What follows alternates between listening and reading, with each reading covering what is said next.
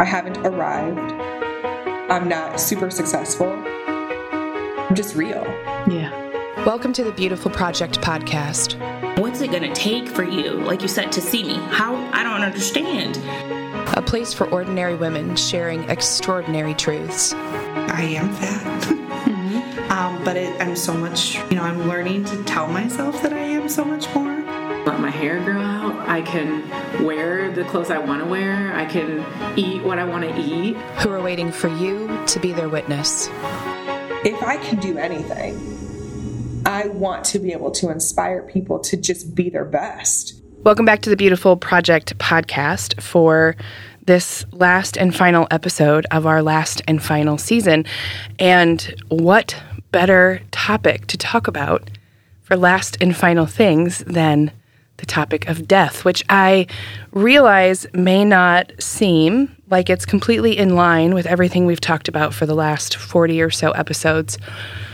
But thinking about, talking about death has been really pivotal for me in finding some freedom inside of my body. And I knew that I wanted to share that with you, but I wasn't completely sure how to unpack that on my own. And so I invited this brilliant social worker slash death doula slash just like badass human being to the microphone to join me today. So thank you for saying yes, Lauren. Yeah. Happy yeah. to be here. Yeah. We're going to talk about death. Um, Always ready. That's right. Always ready is right. So, um, if you wouldn't mind, just kind of kick it off and tell the people what you do.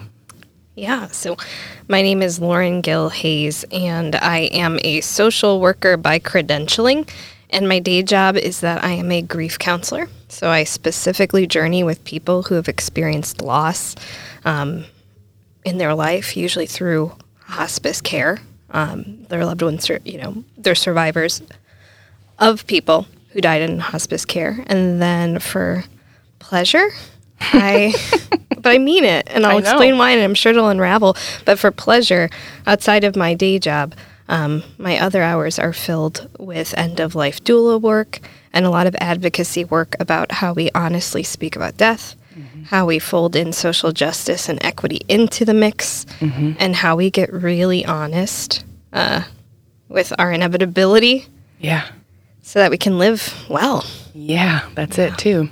Um, for people who don't know what a end of life doula or death doula is, will you explain that? Yeah, yeah, happy to. And the cool thing about um, end of life doula work and death doula work is that it's kind of this really interesting juxtaposition in that it's old, old, old work, but now it's kind of come back into the fold and it feels very new, very fresh, very unfamiliar, mm-hmm. but it's really old work. It's really the work that predates a thing like hospice, right? Mm. When we um, took care of our dying in community because that's what we did mm-hmm. with what we had. Right. So the word doula um, means companion. Uh, so typically, you know of doulas in terms of bringing life into the world, and end of life doulas do the opposite. They help usher life out of the world. Mm. Um, so I've worked with people who are on palliative care. So they might not be imminently dying, but they've been navigating chronic illness for a long time, and mm. they can't help but be ready for the conversation. Mm-hmm. Um, and so I've helped people with really keying in on what needs to get done. What is the business of dying mm-hmm. that needs to be planned, that needs to be discussed with family? What uncomfortable conversations maybe need to be mediated mm-hmm. um, with others mm-hmm. who don't want us to die? Right. Right. Because right? oftentimes I work with people who are very comfortable with the fact that they're dying, mm-hmm. and the people around them feel like that's a betrayal.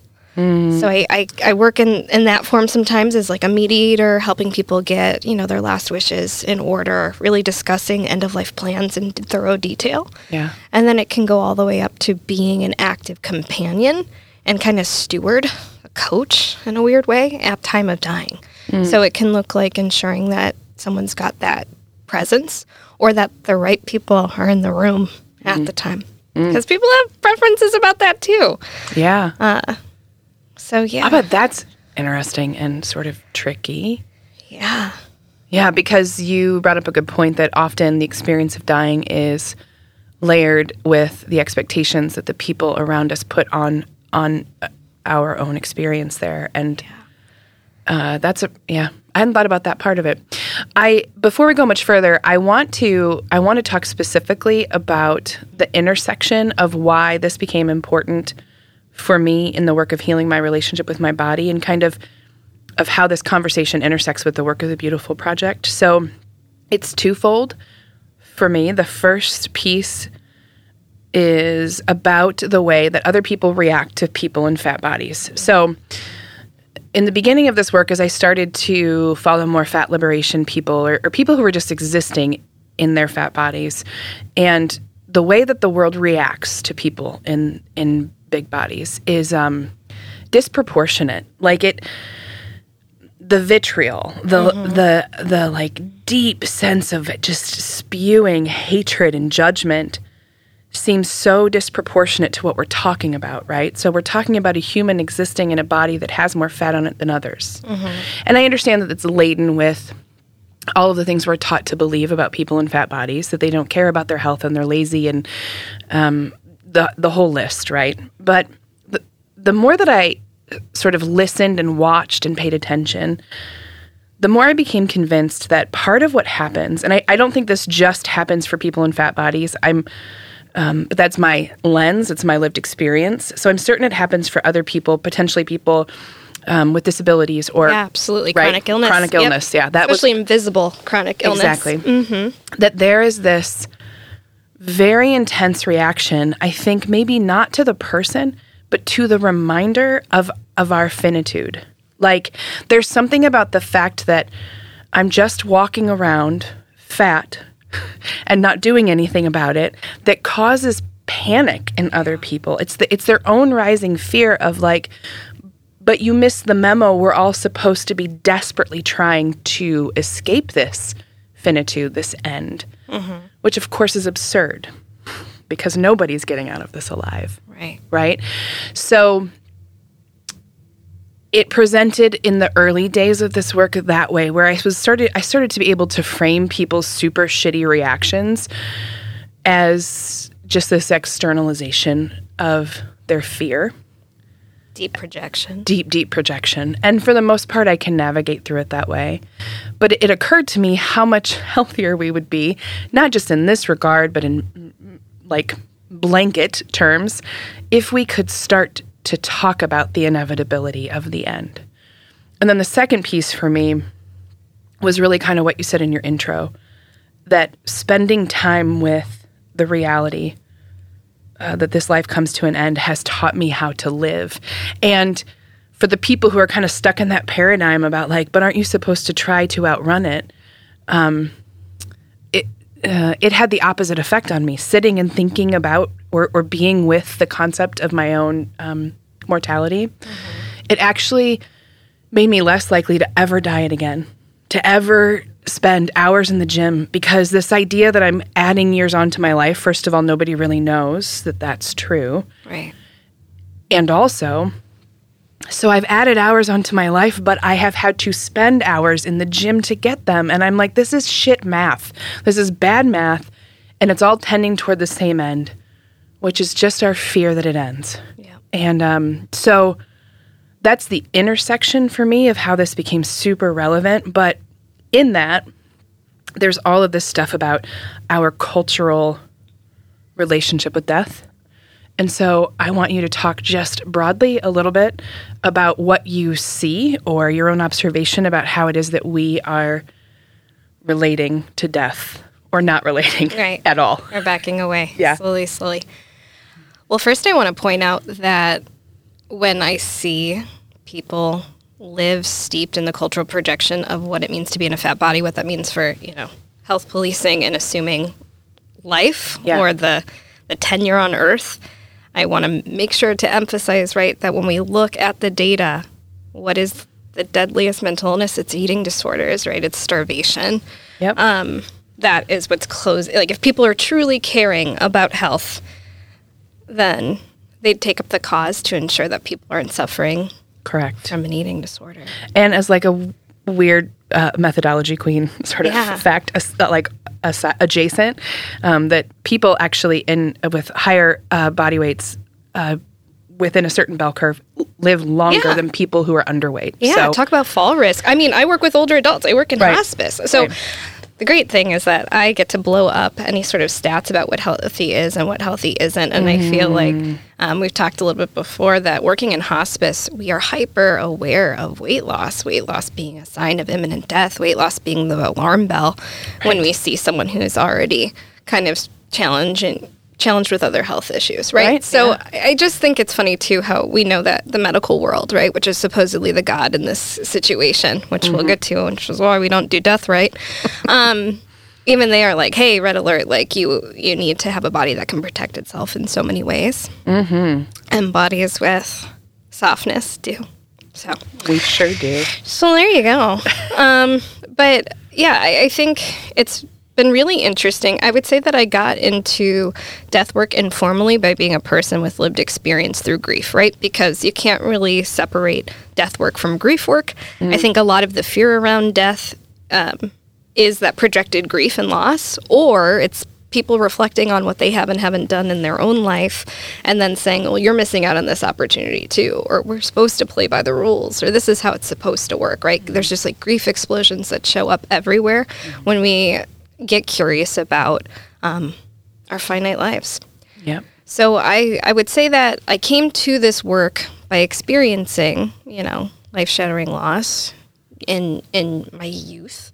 And that kind of caused this crisis of faith, this exploration of like, well, what does this all mean? What are we here for? Mm-hmm. And I think a lot of people who navigate trauma, especially trauma around death, before they can fully conceptualize it or understand it, tend to go in a couple of directions, right? Um, one, which isn't necessarily the best, but was the one I skirted down, was um, really making sure I milked everything out of the lived experience, like being hyper aware that I was going to die. Yeah. So started off as anxiety, molded into overachieving, Yeah. brought me back to the work as my actual life work. Yeah. But yeah, when I was 19 years old, I got Latin tattooed on my body. It says "Memento Vivere," which means "remember to live." Wow. Yeah. So um, That is that got real intense. So I was like very motivated, right? Like, okay, Yeah. what does it mean then? If, if I'm going to experience death, it means that I have to inversely, like, really be interested in life. I actually totally get that because Yeah. I'm often living in your 19 year old self without the Latin tattooed on my body yet. Although now you've given could me a new tattoo idea. You could do it. No Yeah. one speaks it. um, but yeah, I so I want to start there by saying that like it was a murky place with death and loss. Have been steeped in the like impossible grief crisis of faith related to death and dying. Like understand how that can be a comfortable hole to stick and stay in, Yeah. especially in a culture that says, "Yep, you experienced the worst thing that can happen to you, someone else dying." Isn't it? Yeah. The, you know, it's shattering, right? Yeah. And so it's easy to kind of keep volleying that ball away from you and not really acknowledging it. So then again, I went really deep. Gonna live, gonna live hard. Um, for better or worse. Then came back to death work because I got really interested in what it meant when I first heard the topic of um, uh, being a volunteer in hospitals to sit and in, be in companionship with people who are dying. Yeah.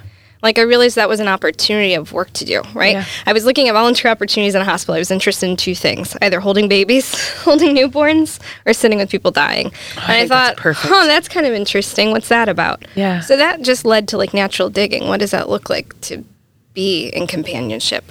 The death doula movement has kind of really spiked in like the last six years Yeah. um, really in, in common knowledge. Um, and so as a result, I get to be in a lot of corners of the world talking to people about death that are really ready for it, really hungry for it, really frustrated by it, really disinterested in it. And as most things go, when you make your profession about other people, um, the people closest to you usually have the hardest time with it.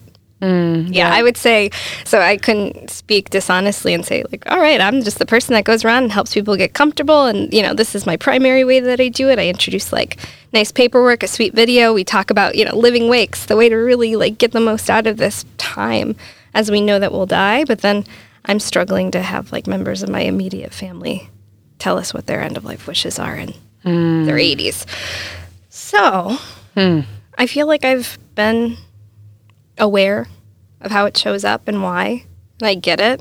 I think one of the challenges about speaking honestly about death is that we don't make enough room for the natural grief and respect of aging. Mm. Um, That's good. Yeah. So we're Yeah. essentially like people are getting older. We're not necessarily in our specific, you know, American context gentle with our aging people. No, we are not. Um, and definitely not with ourselves as we age. Right. I mean, billions of dollars devoted and investing to not only making you fear death, not only making you hate your body, but also deciding that like cell loss is bad, that aging is disastrous, Right. that time shouldn't exist. I mean, I don't know.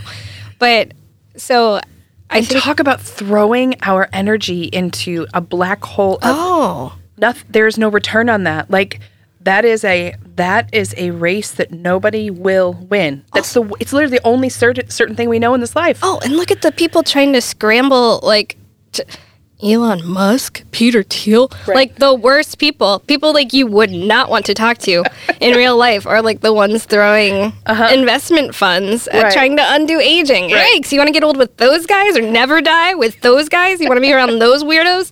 No, you don't. Sorry. Sorry, that was a little It's okay. It was a good one. but really, like, uh, true. you should also be very curious about who benefits from determining that aging is a problem Mm. and not a process, right? And who benefits from trapping you in in fear of, of death too, right? So again, we don't treat our aging people well. Retire. Now I'm gonna get. It's gonna get a little political. Uh, we don't take care of people to like safely retire to know that they won't like. Like, there's no guarantee that as you age, you won't be in poverty, yeah. right? Yeah. I, I don't know anything about the statistics, but I feel like Oh, elderly poverty is horrifying. It's really sad. I mean, I never thought I would work in aging, and I got to grad school and learned the truth Yeah. about how underprepared Yeah. the United States was to meet, you know, aging baby boomers. And I decided, like, I always worked with kids. Hmm. Yeah, and I and I came to this work, but there are just so many aspects to to aging, getting older, creating infrastructure around those who are aging that I think you know no one's saying the quiet part loud. It's we're not afraid of death. We're not afraid of growing old. We just know the truth about what happens to people, mm. to most people, to many people as they age in this society. We don't care for them. There isn't really a space of reverence, of respect. Um, No, at best we forget about them. Yeah, And they become invisible. and displace them and Yeah. and continue to build um, cities and places that don't really accommodate anyone's. I mean, we can talk the same about disability rights as well, which Sure. again I think also folds into. It's in the same bucket. Yeah. I don't mean to collapse the two experiences, but they have uh, some pretty similar tenants. for sure. Absolutely, especially when you think about like a, a system around them that's forcing them into poverty, right? Like if you're getting Social Security, if you, Yeah. it means that you had to have worked, but it's also like nothing.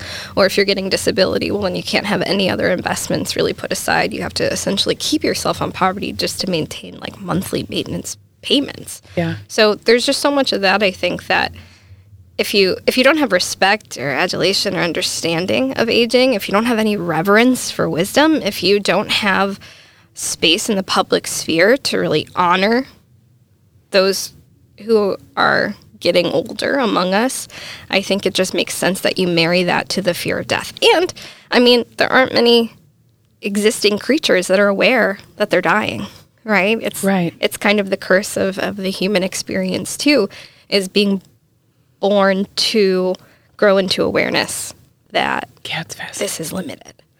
And You I could always tattoo it on your body, though. If can if you were, if you need a reminder.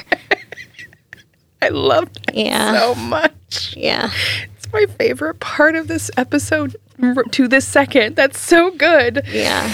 Um, No, that's I actually had not I really hadn't thought about it wrapped up that way. I've always I think I've interpreted mostly mostly interpreted it mostly through uh maybe a spiritual lens as opposed to like a practical like a but there I mean that is that is all that well, all that's resonates. part social work brain too. That's definitely coming out where the it's the systems at play. But I think you're right too. You can't ignore that it's in a majority Christian nation at present, um, especially in evangelical circles. Yeah. right. Heaven's like the the greatest and best thing. yeah. But so I see some kind of like kind of an irreverence for like what Yeah. it means to live, right? Like waiting for the other thing or preparing yourself only in service to that other thing. But I think also spirituality and faith play a big part in kind of fashioning what to expect, what They to do- fear. They do, and you bring up a really interesting point, though. Like, um, as a former Christian, or I don't know what I am, I definitely have roots in Christianity. Um, it is sort of uh, hmm, counterintuitive, I suppose.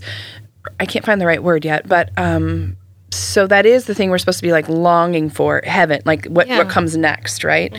Uh, that's one of the tenets of Christianity, and and yet the um, there's deep denial and avoidance of death in a really specific human embodied way in those circles. It's actually deeply spiritualized, is what happens. So it's more something that happens spiritually, and so there is that that's there's that disconnection with our bodies that makes perfect sense inside of Christianity, to be honest, because there's very little there um, in its current expression. In the current expression of of Christianity, certainly evangelical Christianity, that speaks to the uh, the goodness of the body and the experience of being human in a body. So it's not super surprising to me that then death gets wrapped up in that because that's an embodied experience. And we can't spiritualize it completely. We can't. I mean, it's happening to, with, and through our bodies. Yeah. Are there cultures that do it well? I know we don't, but Yeah.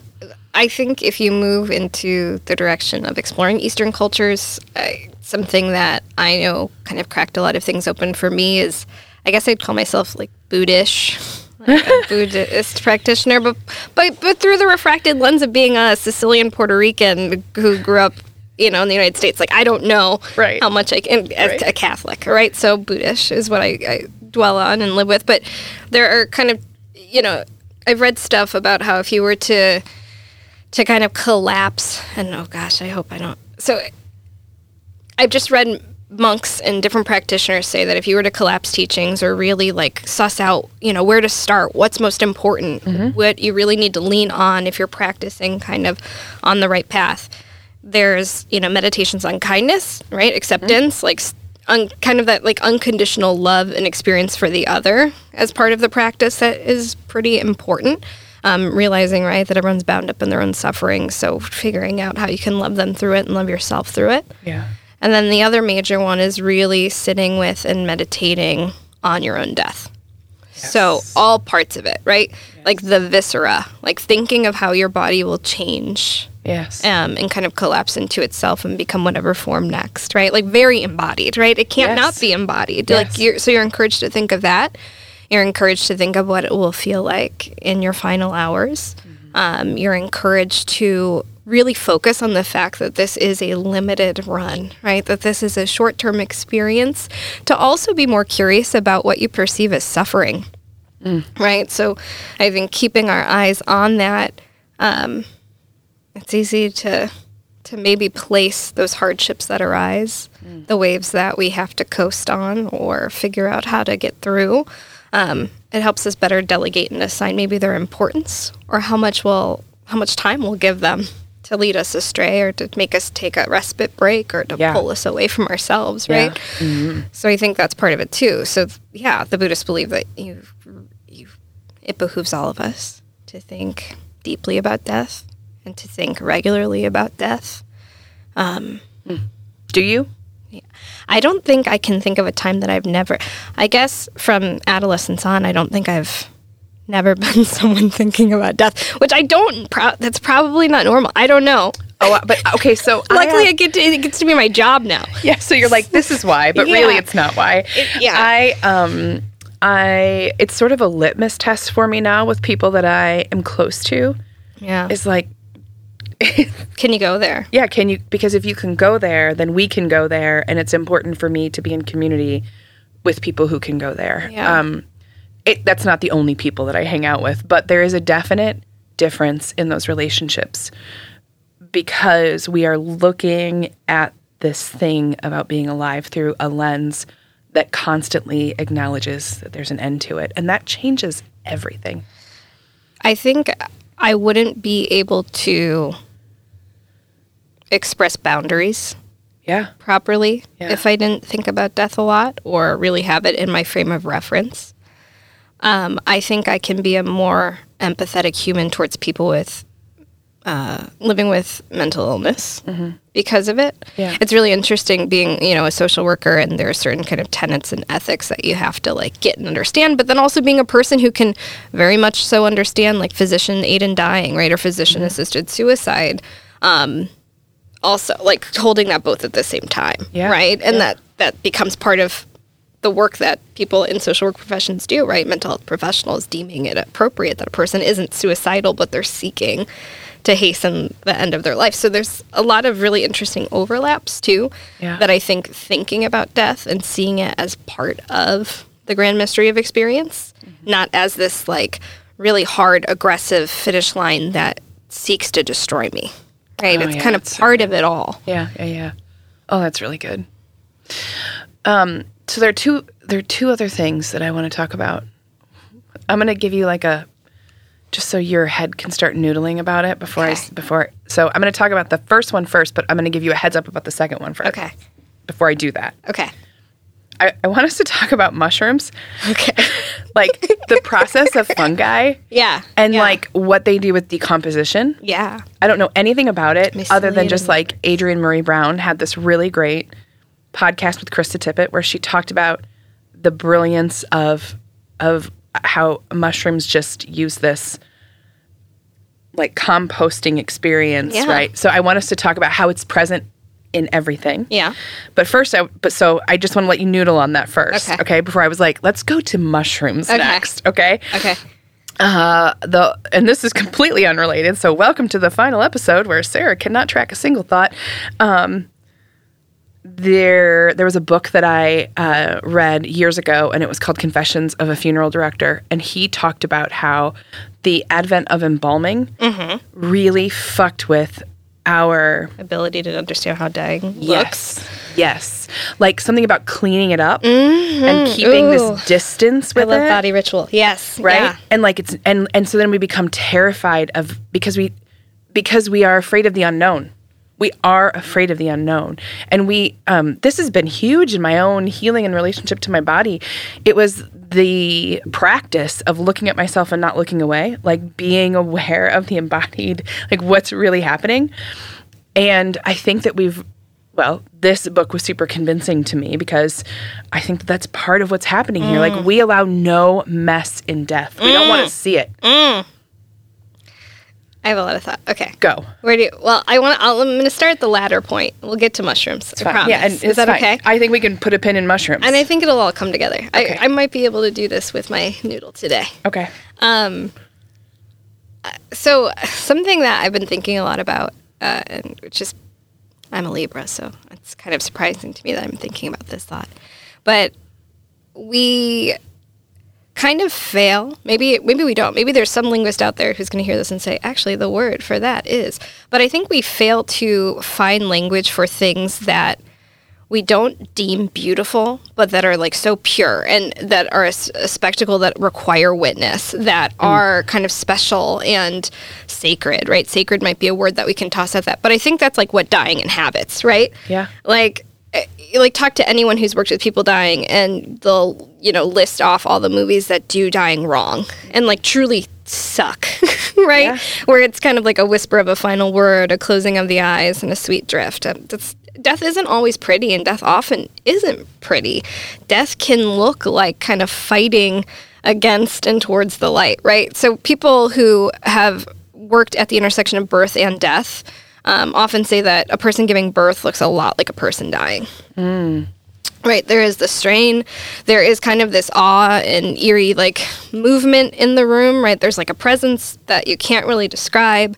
It's beautiful, but it's also like Terrifying. not normal beautiful, right? lot, like it's yeah. not the beautiful that um, Instagram, right? I, like that's it, No, you hence why there. so many yeah awesome birth photographers get all of their work shadow banned on platforms, right? Yep. Because to the well trained eye, it is beautiful, but to an algorithm, it's not Yep. right? And and I think death kind of falls into that same category where it can seem really scary. I actually before coming today, I was reading about a Buddhist monk's story of oh, and I wish I could remember his name right now, but of his story, um, his first experience with death when he was like in his initial training, and his there was a man who had like fallen into a river and had died, and the people in the town were like, we can't.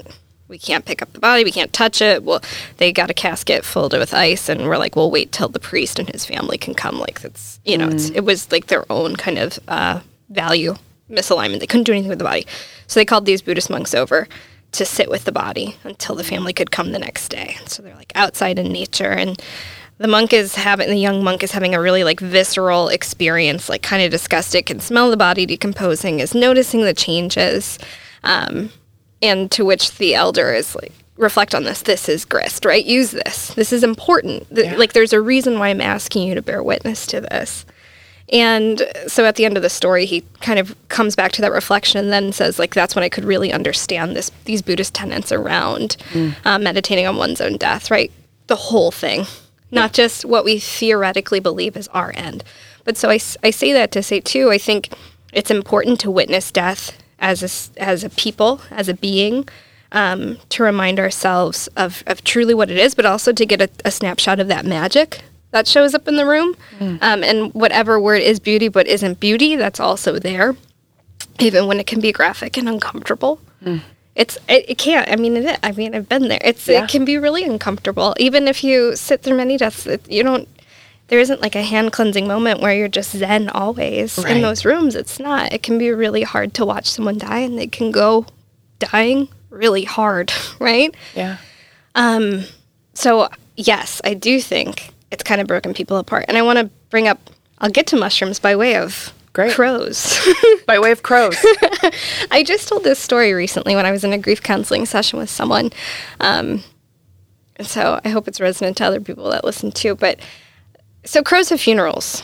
Um, when a crow dies, yeah, when a crow dies, all the other crows and his murder, his crew, right, come around um, for a couple of reasons. One, uh, they want to acknowledge its death, right? That's their family member, its community, right? There is this like reverence and understanding, and, and so much as we can understand how really smart birds think or perceive.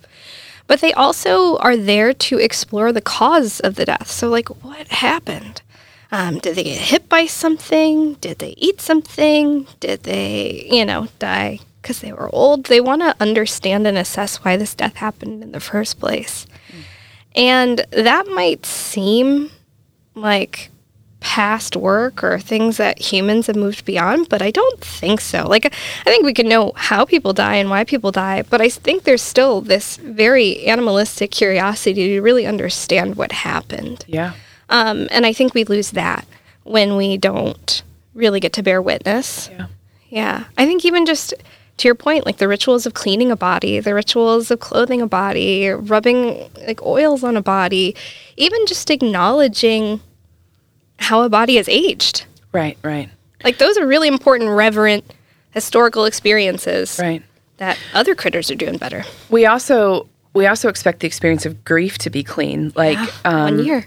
one year, and and we're allowed to like quietly weep at the graveside. But like, I uh, some of the most moving things I've seen in film are scenes where somebody grieves loudly, like Yeah. rips at their chest, like Yeah. that sort of that wails. the that- wails, like the visceral experience of being alive Yeah. because it is it is both extremes right like it just is um, okay so so how will we make a leap from murder of crows to shrooms I am not a total crunchy cruncher, but nature is smarter than us in a lot of Amen. ways. and it'll work itself out. I don't fear for the earth anymore. I fear for us, you know? i think the earth's going to be fine Yeah. It's going to be like, that was a wild ride. And then it's going to get a tattoo that says Memento Vivere. um, a crater shaped like that. Um, yeah, I just think nature's smarter than us, and it's been doing a lot of things that we take for granted um, as systems of innate knowing that you should just look to more. And you mentioned Adrienne Maree Brown earlier. Her, her Pauline Gums, right? Like there are a lot of people doing this work smartly. Interestingly, um, I remember I got to read a really cool article Uh, maybe a year or two ago, maybe more than that, like the National Geographic um, started finally one apologizing for like a lot of things that they did and how they understood like you know tribal understanding. But I've also just seen a huge movement towards um, just appreciating indigenous knowledge, right? Like why think so when things would be named in alignment with their cause, right? And then so, like a colonizer would come in and rename it because it looked like his girlfriend's smile, you know. So so there's What, just we like did that? What? yeah, there's just this like peeling back of like understanding like that we've known for a really long time how a lot of these things work and nature's been figuring out some really cool uh, biological systems for a long time that we could borrow from Yeah. but so i think mushrooms Yeah. do that well I like it. right Yeah. so a cool thing about mushroom well there's well, a lot of cool things one mycology is like a very vastly understudied field so if you were to get really into mushrooms and want to learn about mushrooms um, you are going to be in shock, maybe, that you're just going to learn from a lot of other people who have taught themselves. Um, most uh, mycology programs have like collapsed or have like no funding on the university and academic level. So a lot of people consider themselves citizen scientists. And like some of the most major mushroom related breakthroughs in the past 25 years have come from people who are just curious about mushrooms, like mushrooms a lot, and have done and funded the research themselves. Oh, I love that. So that's It's really like cool too. A passion for mushrooms. Yeah, well, and it kind of um, it's a really great community to kind of break into if you aren't interested in establishment or hierarchies or rules because there just really isn't that world as there as you might find in some other scientific Yeah. kind of realms. Yeah. So that's a cool thing to start with, and um, I bring that up because a lot of the information we've amassed is a combination of people who like professionally study mushrooms and people who just like really love mushrooms, which that's great. Need more of that. Mushrooms. So everywhere you walk in the earth, you are kind of tra- traipsing about the mycelium network, right? So everywhere, all over, there is a network of mycelium that are integrated. So it's kind of like you could think of it as like a mushroom root system, but it's also not. And I'm going to be careful in how much I say certain things because I'm not the smartest person in the room about mushrooms, but I can make Maybe in this room. You might be in this room. but I can make sure that Sarah puts great um, references in the show notes. I will. There will be to guide people. There will be great links for To further facts. mushroom facts. Yeah. So, what we know about mushrooms is yes, they are interconnected with everything. And when we think about the grand ecology of naturescapes around us, they're everywhere. Um, they're in every type of microclimate, they're everywhere.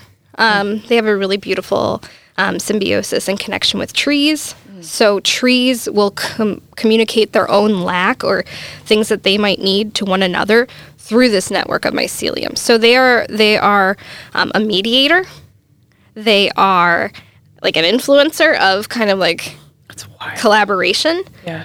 Um, so they're they're used yeah they use themselves truly in community. Hey, use my body and system in whatever way that helps to keep you in connection and alive with your others. That's wild. Right. So they exist in that way. Yeah. They exist to decompose material Yes. right to Talk more about renew Yeah. we can't have soil without mushrooms we can't have like any benefit anything that you probably love or derive pleasure from very likely has at some point a hand touched by this myceliated network right? And so a cool thing about um, mycelium is that people almost see it as like the earth's version of like the internet right? This chain of messaging this kind of pulse the system that exists and connects literally everything in a way that nothing else can it's like nature's version right mm-hmm. so you see a lot of really cool envisionings for what the future look like or an ecological future with mushrooms in mind as the source of inspiration Right. And so also like how do we make use of waste, right? There's really cool research and experimentation going on about removing toxins, oils, microplastics with mushrooms as an ally in mm. this fight. So they're just doing a little bit of a lot of things. yeah. Yeah. And then now, right, there's a big kick and we're seeing it. I, I have confidence it's going to cascade, especially with um, folks living with PTSD, uh, microdosing treatment, right, of psilocybin or other psychedelics Yeah. um, for mental health care. Yeah. And the thing is, is if you talk to people who enjoy psychedelics, a lot of times what they say when they have a positive experience with them is that they felt connected to everything. Right? Which makes perfect Oh my sense. god, it's the medicine in like what they do. Yeah. So it's like direct transference of the message of literally why they exist Yeah. on the earth. So you can't I tossed the word sacred around earlier. I can't help but think that seems a little bit sacred to me. Same. Um that it's just so clearly like the more we learn about what mushrooms do, the more we now see how it is entangled into also the messages people are receiving on their healing journeys when they're using things like psychedelics. I love I love the community connection actually because that's probably the last place that I want to go. So um, when Adrienne Maree Brown talked about it, she was focusing in on how it's uh, how mushrooms are taking death. Really, they're like it's they are this they really are this like this living uh, community that is Yeah. that is taking death and like composting it into what everything needs. Yeah. Everything. They leave no scraps. They leave no scraps. Which no I- crumbs. right? Which I think is so Yeah. so important as uh, and and to not see ourselves as observers of nature, but but we are nature. We we are the same, um, and we have forgotten that too because we've.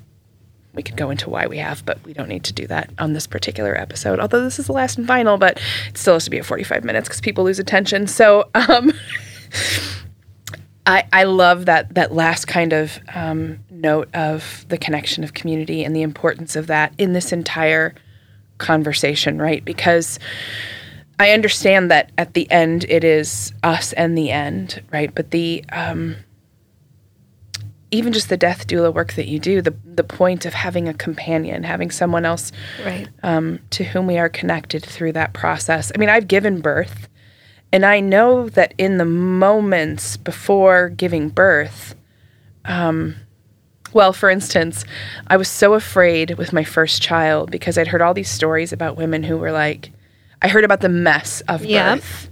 And I was terrified too about these stories of women like ripping their clothes off. And I was like, that cannot be me. I'm far too boxed in to make that happen, right? By my third child, Yeah. I was I was not at all concerned about the mess and there was no gown anywhere, right? It was this like really deeply visceral experience.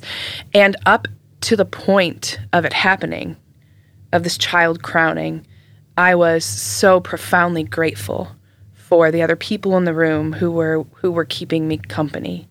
But at that moment, um, that breaking open was between me and something sacred Yeah. and so it's both and right like we uh, we're all walking each other home Yeah. you know Can uh, I can I close on one thing that I just Please thought do. about? So if if you have the pleasure of knowing like a hospice nurse or anybody who works with people at end of life, you'll hear you'll hear this story frequently, which is that it's pretty rare that someone dies without making contact with someone who is unseeable in the room. So usually days before death, especially in the last week, but really in like those last three to four days, if someone is conscious, um, they are talking to people in the room who have passed often, so often that it's it's uninteresting to people who work in this profession. Oh yeah, he was talking to mom. I'm thinking it's probably 72 hours. So, oh yeah, he was reaching his hand out for her hand. He said it was beautiful there. He said he was ready to go. Um, wow Yeah, it's it's truly so common. I so common. Um, and of course, there's medical terminology for it, right? Like a what is it? Terminal agitation. yeah of course it's just this neuronal firing right Yeah, it's cute. It's cute.